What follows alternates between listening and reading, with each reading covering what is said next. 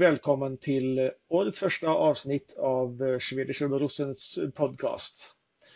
Det är jag, Stefan Karlsson och eh, Jocke Gullbrand som eh, spelar in här. Tjena Jocke! Hej!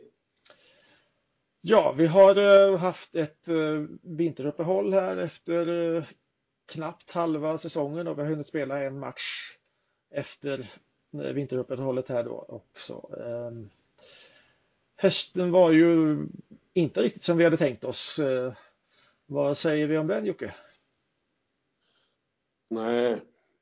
Sista matchen i hösten var ju bra det, emot, det var ju förra matchen men eh, höstterminen var, eller före jul var det ju, alltså Champions League var ju bra. Om man får säga så men eh, cupmatchen vi åkte ut var inget bra och, och ligan, vad ska man säga? Det, det har varit så många elaka ord och mycket känslor men alltså det har inte varit bra till good enough helt enkelt. Det är min sammanfattning. Ja, så får man väl säga. Det är väl det som är lite av en gåta med eh, Borussia Dortmund. Kanske inte bara den här säsongen, men, eh, men framför allt den här säsongen kanske, när man eh, ser hur bra vi kan vara i till exempel Champions League och, och vissa matcher och hur hur oengagerade vi kan se ut i vissa matcher där vi på något sätt, eh, jag tänker framförallt de här både i ligan och i, i kuppen borta mot Stuttgart när vi springer omkring och ser ut som att vi ska spela passivt och, och liksom ligga på försvar och det funkar inte alls. Då blir vi istället bara att det händer ingenting. Och mm. man undrar lite vad, vad tanken har varit med det. Nu sa väl Terzic efter, efter en av de matcherna att tanken inte var att den skulle spela så, men att det ändå blev så. Då undrar man varför blev det så? Nej, alltså en, en sak som, som jag tänkte, alltså, ja, säsongen, en sak var ju att 13 där när vi gick till Champions League-final. Man kan inte jämföra direkt för den var ju bra men där var vi så otroligt bra hela Champions League-säsongen men i ligan var vi inte alls på samma nivå det, det året.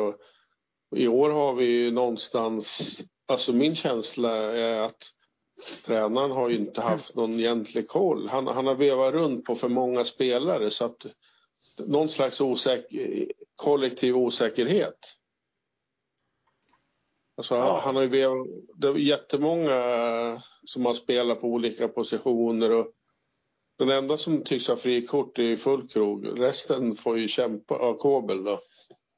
Ja, Kobel är given förstås. Ja, uh, ja jag, jag vet inte riktigt. Att det är alltid frågan vad som är tränaren och uh, vad som är spelarna så där. Det finns väl säkert en del att önska på bägge håll. Men jag tänker också på att året innan då när vi då var ytterst nära att eh, ta ligatiteln och att vi blev så besvikna naturligtvis när det, när det gick åt skogen sista matchen.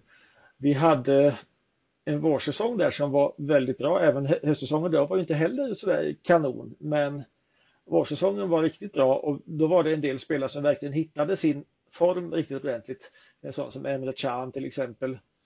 Och vi hade naturligtvis eh, Brandt hittade sin form eh, och eh, mm. flera till. Allaire också kom tillbaka efter sin cancersjukdom. Men sen hade vi också inte minst en Jude Bellingham som tog mycket plats och var en ledartyp som kanske saknas nu, även om han nu var ung. Så kanske han saknas mer än vad man tror, inte, bara som spelare utan även som ledare. Att att det här jävla anamma, att driva på, att den eh, saknas. Och eh, sen är jag fortfarande lite frågande till framförallt ytterbackspositionerna efter förra säsongen. Att vi, okej, okay, vi ville inte förlänga med eh, Guerrero. Han ville tydligen förlänga på tre år, men vi vill bara ge två år. Och ja. det kan man väl i efterhand tycka som lite märkligt kanske. Och Benzebaini är väl, inget fel på honom, men inte heller sådär, eh, inte något som jag känner att det uppenbart gör det klart bättre än vad vi redan hade. Och framförallt kanske jag känner på högerbackspositionen när vi då vi fick in Ryerson eh, som är en skön fighter men eh, kanske ändå inte riktigt den sortens toppspelare som om man verkligen vill vara ett topplag och i övrigt så har vi Marius Wolf och Thomas Meunier och det är väl känns, jag är lite frågande till att man inte gjorde någonting på framförallt på högerbackspositionen till året för det tyckte jag att att nog många insåg inför säsongen att det där var en, en så kallad Baustelle som man säger på tyska, alltså ett ställe som man måste göra någonting åt. Eller en position. Ja, men jag håller med. Och det var ju lite, alltså transferpolitiken var ju nästan vansinnig. Alltså Fulkro, det är inget fel på han egentligen men man har en hyfsat bra striker och sen ja, den kanske största löftet genom tiderna i klubben. Och sen lägger man på tre istället, alltså Fulkrog är bra, han är ungefär lika bra som den andra och men varför, man, varför köper man in honom? Det, det, de pengarna hade kunnat användas till ytterbackar. Ja, framförallt kändes det väl lite som det var typ sista dagen på transferfönstret där i, i, i höstas om jag inte minns fel och det, man såg det inte komma. Det kändes som lite, ja man undrar hur pass eh, Alltså vi har ju alltid vant oss tidigare vid ett antal år att det har varit väldigt välplanerat med vilken sorts spelare vi ska ta in och vilka och man har scoutat unga killar och så här. Det här kändes det lite mer som att oj då, här, anfallare, vi kan få tag på honom här i sista, vi gör det. Eh, det. Det kan inte jag säga att det var så, men det kändes lite som att man inte riktigt har den långsiktigheten och tankegången eller planeringen utan att det blir lite mer Jaha, där har vi en bra kille och eh, samma sak med Sabitzer tror jag säkert, eh, han kommer säkert bli jättenyttig. Men det kändes också som lite, ja, vi värvar in en, det finns en bra kille vi kan få tag på här, då, då tar vi honom utan att det här att det har varit den här långsiktiga planeringen på riktigt exakt vilken spelartyp och, och var i laget man ska förstärka. Kan man, kan man ha en, en eh, ett intryck av utifrån så. Ja, läser man betaltidningen så har de var ju inne på helt att Kel ville ha en riktig playmaker, en dyr över tid. Och lite otur hade och sen att tränaren vill, absolut ville ha en match eller vad han heter. Och lite otur för, för den, den killen kändes, han har ju varit skadad, det kändes som han har en ganska stor potential. Ja, det tycker jag också. Jag tycker han, när, när han kom in i det och hade fått spela en del så kändes han eh, lovande. Men sen gick han ju sönder tyvärr. Ja, men de, de vi har idag som ska vara någon form som, ja men, ja, men det är klart, vi, vi har haft Gündogan och Bellingham, det är klart att vi har haft eh, några av världens bästa där som tar tag i liret. Mm. Och det är klart att vi skulle behöva ha en där, där. Och ytterbackarna är väl... Ja, ja för, alltså Sabits real lära så är han väl kanske mer av en, en habil tvåvägsspelare utan att vara den här riktiga eh, klassen som, som spelfördelare. Kanske det är någon, någonting saknas i som gör att, att det offensiva Dortmund som vi har varit vana att se i ganska många år att det liksom inte är så länge utan att det ser lite planlöst och lite initiativlöst ut kanske.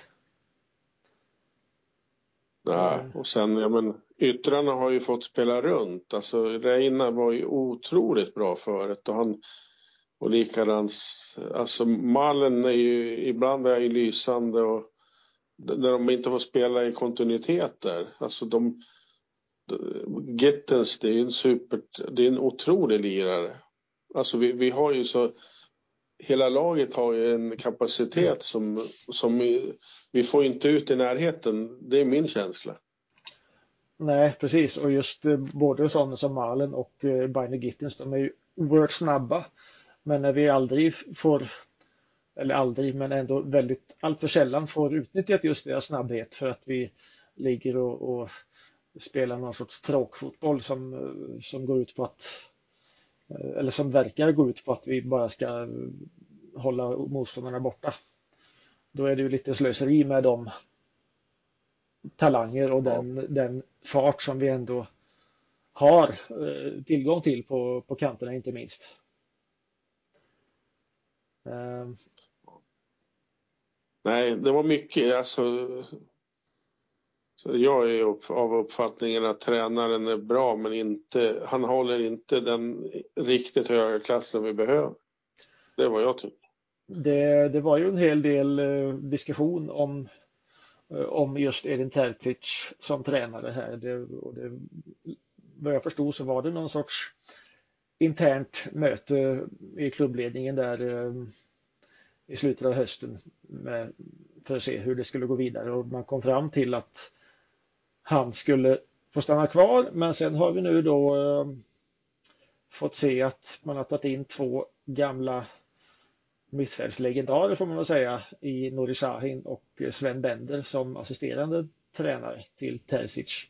Som eh, han ska ha varit eh, drivande eller har kommit på idén vad jag förstår. Vad tror vi om det här? Jag törs inte säga eller om det, om det var som det var där men det känns ju som han under, under, under matcher är han ju katastrofal. Att sätta in rätt spelare och matcha tycker jag. Utan det, det är ju bara in, alltså vända en match. Jag, jag tänker ibland om man har tittat, framförallt när Nagelsmann tränar Hoffenheim. Alltså ibland kunde de ju komma ut som ett helt nytt lag i halvlek. Och det finns ju sådana där och, och likadant Klopp ibland. Men här, här, spelar vi på ett visst sätt så fortsätter vi spela lika uselt gång på gång. Och det, jag tänker att en sån som Nori, han, de, de, är mer, de är, har ju spelat på elitnivå. Jag tror att de har en del, det tror jag är en del av tanken. Ja. Det vet jag inte. Det, det, är svårt att säga exakt hur man tänker men eh, det är klart att vi vet att både Nori och Sven var riktigt bra eh, nyckelspelare under, under Klopps tid. Eh, sen Nori har ju varit eh, tränare och assisterande tränare vad jag förstår i Turkiet. Bender vet jag inte riktigt vad han har om han har jobbat på det eh, som tränare någonting.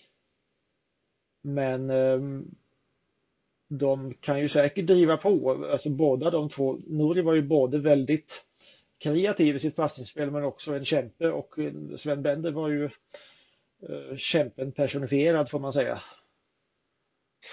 Att ge allt i varje situation. Och, eh, det du säger det här med att vi har haft svårt att vända en matchbild tidigare år. Alltså även förra säsongen så hade vi väl ett gäng matcher när vi ja, gjorde första halvlek som var ja, okej, okay, men inte så mycket mer. Sen steppade upp i andra halvlek och på samma sätt var det väl under eh, Favres första säsong också när vi länge höll, höll måttet och såg ut att gå mot ligatiteln men sen tappade i slutet. Det, det var ganska många matcher vi, vi ja, gjorde det okej okay i första och sen så steppade vi upp i andra och när motståndarna var trötta så körde vi över dem. Och det har vi ju inte sett nu utan då har det ibland känts nästan när vi har legat under eller haft en pinne bara och det är slutminut och så händer det ingenting. Det liksom bara spelas runt lite i backlinjen ibland och det har jag svårt att förstå. Då får man väl, om man verkligen vill vinna matchen får man väl åtminstone chansa framåt. Sen kan du, det kan ju gå åt skogen i och för sig, men eh, bara stå och spela av när man eh, måste framåt för att göra mål, det har jag svårt att förstå. Ja. Jag satt och tittade på lite statistik på kroppstid. Alltså en del som skiljer oerhört är ju att då, på då, det var ju massa unga, men de sprang ju. Och sen så sprang man sönder dem och sen böt man en det var så många alternativ och det, det har vi fortfarande med yttrarna. Man, man, kan nästan trötta ut motståndarna. Sen gjorde vi massor med mål i slutet de, under de åren med Klopp. Ja, vi, det var ju det var väl Klopp personifierade här att man skulle springa väldigt mycket, inte bara mycket men också rätt naturligtvis. Och det har vi väl inte, det, den löpstatistiken har vi väl inte haft sedan dess. Eh, sen kanske vi å andra sidan har tänkt att vi har skaffat mer, alltså spelare som mer ska ha bollinnehav och bli bättre på att föra matcher också. Men eh, man såg ju då att man kan verkligen springa sönder ett motstånd och nu när vi vissa matcher ser lite avslagna ut så är det väldigt långt därifrån. Sen, okej, okay, vi ligger ju nu femma. Vi har tagit 30 poäng på halva serien. Det är, eh, det är väl lite i stil med vad vi kunde göra innan Klopps tid när man var lite eh, halvnöjd om man kunde slåss om att ta en, en Uefa-cupplats eller någonting. Eh, då kunde man ta 33 poäng på en halvserie så nu har vi tagit 30. Ska man, när vi vann titeln 2011 och 2012 så tog vi ju betydligt mer. Eh, jag kommer inte ihåg om vi 2000, säsong 2011 kanske till och med tog 43 på höstsäsongen eller någonting. Och vi är ju nu då 15 poäng efter Bayer Leverkusen som verkligen har imponerat. Vi är 11 poäng efter Bayern som då har en match mindre spelad för att den var ju, det var snökaos den en match som blev uppskjuten. Ja. Så vi är rätt långt efter. Nu var vi i och för sig ja. bra, bra bit efter förra säsongen också. Vi var nio poäng efter Bayern tror jag någonstans där vid den här tiden förra året och kom ändå ikapp och var förbi ett tag. Men eh, då kändes det ändå som vi hade den hade potentialen till det. Nu har man känts lite tveksam till det egentligen om vi har den potentialen att steppa upp så pass mycket och, och verkligen hämta upp så pass. Nu är det dessutom flera andra lag som är före. Stuttgart har imponerat eh, rejält får man ju säga också. Eh, Leipzig förstås. Mm. Så det, nej, det blir tufft. Å andra sidan ska det vara tufft och jag tycker på sätt och vis också att det är kul. Alltså inte att vi ligger femma på något sätt, men att det inte bara är vi och Bayern där uppe utan att det är fler lag som faktiskt eh, är bra med. Det är nog bra för ligan i stort, men det är ju tråkigt att vi är så pass långt efter. Ja, ja men så är det. Och sen, men det har ju varit så obegripligt dåliga matcher. Alltså, den vi var på mot, mot Heidenheim, alltså att man kan göra en sån andra halvlek, det, det, det är helt oförklarligt. Ja, där var vi ju, det var ju verkligen tvärtom.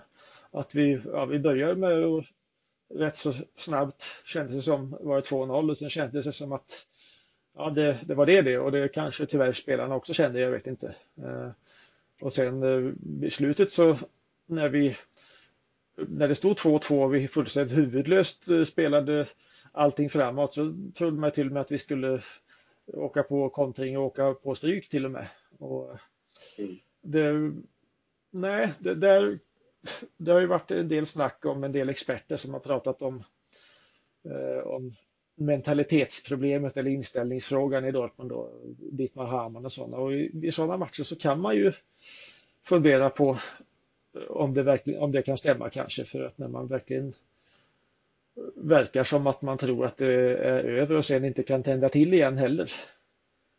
Så, eh, mm.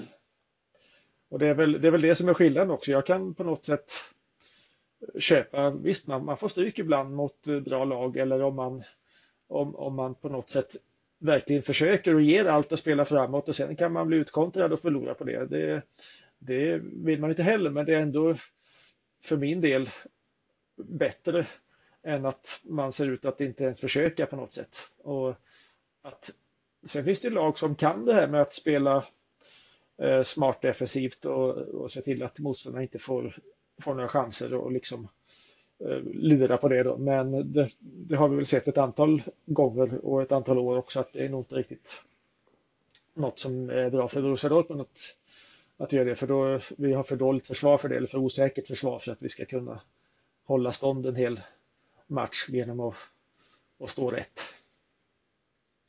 Sen är det ju ett, det finns ju ett, till, ett grundläggande problem med att klubbchefen har gjort enorma jobb men sen nu håller han ju bara på att förvalta klubben.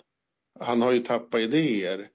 Alltså lite, Alltså, vi, vi hade kunnat spela Bellingham ett år till. Det, det är många sådana där val istället för att och satsa offensivt så har man satsat, man har sålt dyrt och man, man, det har blivit mer kapitalism än, att forma ett bra lag. Så, så det, det, det, finns ju massor att göra. Sen, ska man se något positivt så helt plötsligt Kobel är ju förmodligen en av världens bästa målvakter nu. Det finns ju finns en hel del ljusglimtar om man ska... Utan Kobel hade vi kunnat vara ett bottenlag. Så dåligt har vi spelat i vissa matcher. Ja, helt klart. Det, och jag kan ju tycka att eh, så här i efterhand så är det lite märkligt nästan att eh, Kabel Kobel inte blev utsedd till lagkapten. Han är ju vice lagkapten för all del, men att Emre är lagkapten före. Eh, Kabel Kobel känns som, som uppenbar egentligen. Men ja, vi får se vad som händer här. Det blev ju åtminstone en ganska bra återstart här då när vi slog Darmstadt borta med 3-0. Det var väl eh, ja, inte som att det var lysande men ändå ett fall framåt eller vad säger vi? Jo, men det, det var ju bra tecken. Sen, sen, det var ju egentligen ett två, två man ska inte, det var ju två spelare som inte höll, håller måttet tycker jag i sist. Men alltså den där nya holländaren, alltså, jag hade aldrig knappt hört talas om honom Matsen, han var ju, det känns som en otrolig förstärkning. Och likadant, alltså Gittes är på väg in i någon hysterisk form och, och Sancho, alltså när han, alltså, det, alltså killen han leker fotboll. Alltså bara, bara titta hur han håller bollen med fötterna. Jag kommer ihåg det när jag såg en träningsmatch i, inte fan vet jag vad det var i Österrike, när han var 16 eller 17. Tänkte jag, vem, vem är det där då? Alltså, jag har jätteförhoppningar om man. Ja, jag var ju lite tveksam egentligen eh, där med det här att låna in honom. Eh, efter första matchen så får jag väl pudla lite grann att det såg ju väldigt bra ut. Eh, och man kan ju inte låta bli att undra egentligen vad, hur det kommer sig att, att han i United aldrig har fått spela och vad, de, vad det är som inte funkar med en sån kille att han hamnar i frysboxen och liksom inte utnyttjas. Sen, eh, okej, okay, nu har han gjort ett inhopp, det var bra. Det var jävligt kul att se honom och, eh, och eh, Marco Reus hitta varandra igen som på gamla tider, radarpar. Och, och glädjen att utmana och så vidare. Sen är ju då frågan hur det ser ut framåt för honom. Nu, nu har vi ju lånat in honom för säsongen ut. Och det är väl eh, alldeles utmärkt eh, så sett. Sen eh, får vi se hur, hur, bra han är och sen kan han visa det som han gjorde i första matchen. Det kommer naturligtvis tuffare motstånd får vi ju säga. Men kan han göra det så, så är han ju någonting vi vill ha. Men det, sen är ju frågan då om det är möjligt att köpa loss honom till ja, ekonomiskt och allting. Nej, men så är det. Men det är ju det är likadant. Vi, vi har ju, det finns ju fastställda, men inga, inga exklusiva till Dortmund. Men det är inte så dyrt. Sancho är värd, om det är så 40 eller 50 miljoner, det om man, eller det, om man kommer tillbaka till gammal standard, är han värd mycket mer ändå. Och den här backen, alltså, det vet vi, det är 35 miljoner. Jag läste, den är, men det är ju för... Och han, vad heter Matsen, läste jag någonstans också. Han är ju liksom, han är inte så gammal. Han har ju bara en och en halv timme nästan hem till sig, till sin familj. Det var ju också ett val för honom. Ja. Jag läste en intervju. Sen är ju frågan om vi har de pengarna. Sen, sen naturligtvis vad gäller Sancho så jag läste någonstans att eh, Manchester United hade betalat 85 miljoner euro när de köpte loss honom från, från oss för ja. vad det blir nu, två och ett halvt år sedan eller vad det blir. Och, eh, samtidigt är det naturligtvis så att visst, de kanske, hur mycket de begär, men eh, det är ju ändå hos dem är frågan om de är intresserade av att ha dem kvar. Om man har suttit i frysboxen där i, i två år så har väl inte värdet ökat eh, direkt heller. Nej, han är väl lite som Dembele, de är inte riktigt eh, mentalt stabila tänkte jag säga utan de frilansar ju lite grann, har idéer men får de eh, uppe i Dortmund verkar ju han, han trivas. Ja, att det är det som behövs att de att eh, trivas på, på utanför planen, att det funkar, då, då kan, kan han säkert vara hur bra som helst. Och funkar det inte så, så uh, går det åt skogen. Han hade ju någon period, det var väl någon gång i Dortmund tidigare också, han blev avstängd någon match uh, för att han inte hade kommit i tid och så vidare. Att han, mm. och det, det, samtidigt då var han, säg 17-18 år.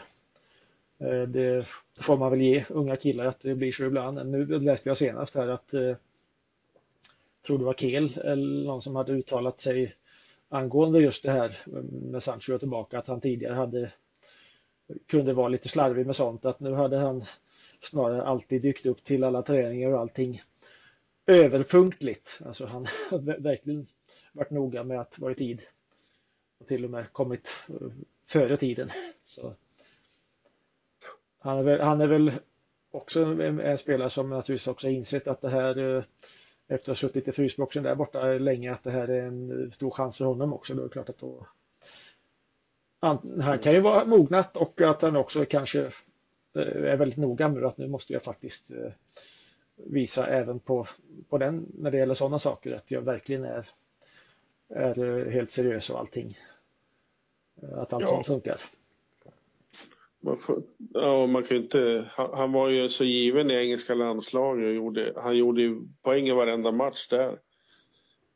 Han var värd 100, vad var det, 130 miljoner. Och, alltså den talangen kan inte försvinna.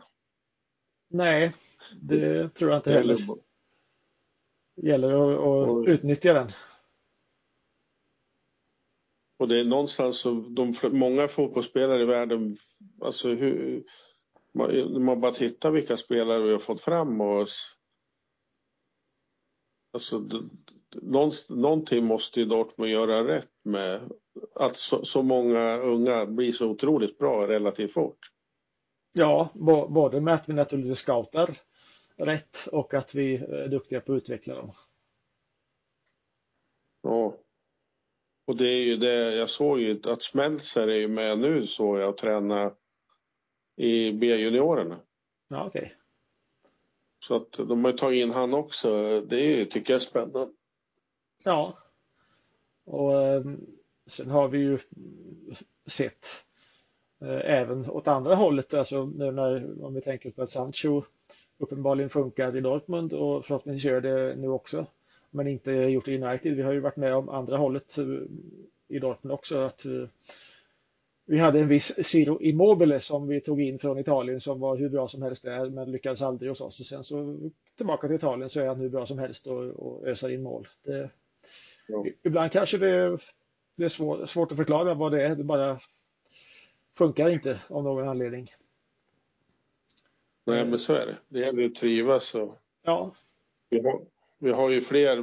Brunner har ju en, det är ännu, han, han, men han verkar inte heller så smart gå ut på nattklubb och håller på och dummar sig. Men spela fotboll kan de. Ja, och eh, sen är det väl sån där grej som man kanske också får eh, inse då att unga killar i den åldern att de behöver eh, kanske få en rejäl näsbränna eller tillsägelse och, och bara de lär sig av den sen så ja. Så, så, får man väl, vi har alla varit unga det var länge sedan i och för sig för oss, men då. Ja, men så är det. Och sen, eh, men det finns ju, det är fortfarande så att eh, vi, vi har ju väldigt, den bästa A-juniorerna genom tiderna nu. Det har alltid haft bra, men nu är de riktigt bra. Och sen, vad heter han, den där Tom Rotes har ju tydligen, det har jag inte haft koll på, men han har ju tydligen spelat, varit nyckelspelare i, vad är, Kiel är han väl i? Kiel är det väl, ja precis. Och en sån kille. Han var ju otroligt bra när han hoppade in i någon Champions League-match. Ja, han gjorde mål i någon, eh, det var kanske en ligamatch eh, eller var det eller var det en Champions League-match? Jag kommer inte ihåg, men han var, han var ju väldigt bra. Det, där, eh, han utvecklar säkert väldigt mycket i Kiel och sen får vi ja, man kan ju nästan undra varför ska vi ta in Benzobaini istället då liksom. men, Nej. Men, nej, nu, eh, nej, precis. Men han, han kommer tillbaka i sommar så att det, det finns ju... Det kanske ja, därför vi har lånat Matsen också just till sommaren för, i första hand. Att, eh, ja. att man då får se lite grann i sommar hur eh, Råte har utvecklats. Och sen har vi ju även han som hoppade in här i, i, i slutet av hösten på matcher. Eller ska vi se, heter han Bamba eller någonting? Hade jag aldrig hört talas om förut. Men han gjorde också lovande inhopp så, tycker jag. Han, han började spela med, redan som nioåring i Dortmund. Ja, just det. Bara det, bara en sån sak. Ja, han, är ju, han kommer från och jag läste på, men jag har sett han spela både B och A-juniorer. Han, alltså, det är en tips till de som åker ner när man ser matcher att alltså flera av de här, alltså Götze har ju spelat vi, all, flera av de här som ja, det är kul att se dem att, och det är vad heter Lars Ricken som håller ihop hela hela ungdomsverksamheten. Ja, Ja, jo, men visst, det är, är spännande. Så, så, så, vi har mycket lovande framåt. Det gäller bara att utnyttja allting som är i nuet också. Det... Ja, det är därför som en sån som Mokoko, jag, jag har ingen förståelse varför. Alltså, man såg alltså målet sist, alltså nu är killen, han, jag vet inte, vad är han, 20? Han kanske inte ens är, men ja. varför låter man inte Alltså han, skulle ju, han är ju född, eller han är född i Hamburg men han, han skulle kunna bli en legend som Roy varför inte satsa på honom? Han, han, vill, han vill ju vara kvar. Ja, men det är klart att han måste ju känna att han, att han får spela också ja. för att utvecklas. Och det, det är väl, mm. så var det, det var ju väl även under, både under eh, Rose och nu under Terzic har han ändå haft svårt att få spela ordentligt.